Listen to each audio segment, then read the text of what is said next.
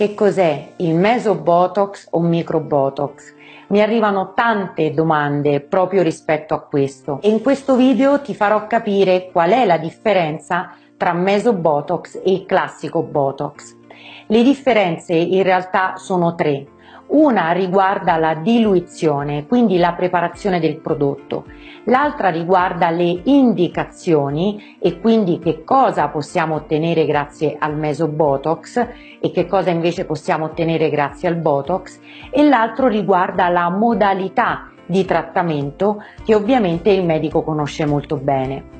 Quando parliamo infatti di mesobotox, il mesobotox non è altro che il classico botox ma diluito in maniera maggiore. Mi spiego meglio. Quando il medico intende eseguire un trattamento di botox, il prodotto è un prodotto liofilizzato e ovviamente per andarlo ad iniettare lo dovrà miscelare con qualcosa di liquido e questo liquido normalmente è soluzione fisiologica. Il trattamento di Botox prevede la preparazione del prodotto con un certo quantitativo di soluzione fisiologica.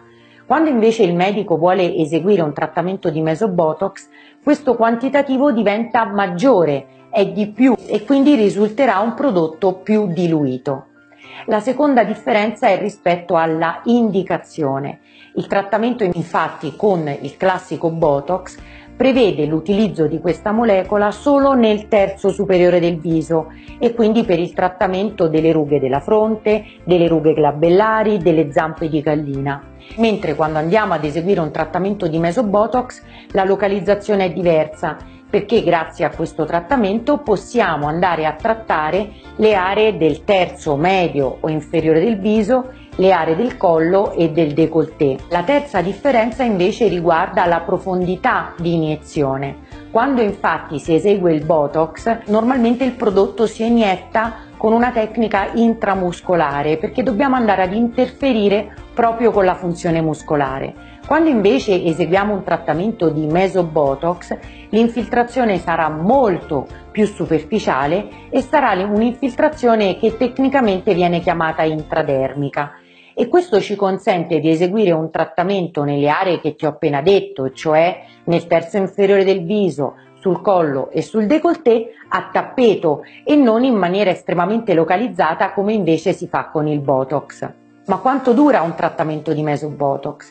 La durata del risultato è più o meno sovrapponibile a quella di un botox classico, quindi diciamo 4-6 mesi, mentre per quanto riguarda gli effetti collaterali, a parte un piccolo lividino, non ci sono altre cose drammatiche da aspettarsi. Quindi cosa possiamo aspettarci da questo trattamento? Da questo trattamento possiamo aspettarci una distensione della pelle, quindi una attenuazione delle micro rugosità e possiamo anche aspettarci un miglioramento della definizione del contorno mandibolare. Oggi poi il mesobotox viene eseguito con delle tecniche e una metodica cosiddetta avanzata perché possiamo andare ad utilizzare questo prodotto anche unendolo a quelle molecole, a quelle sostanze che normalmente utilizziamo per la biostimolazione.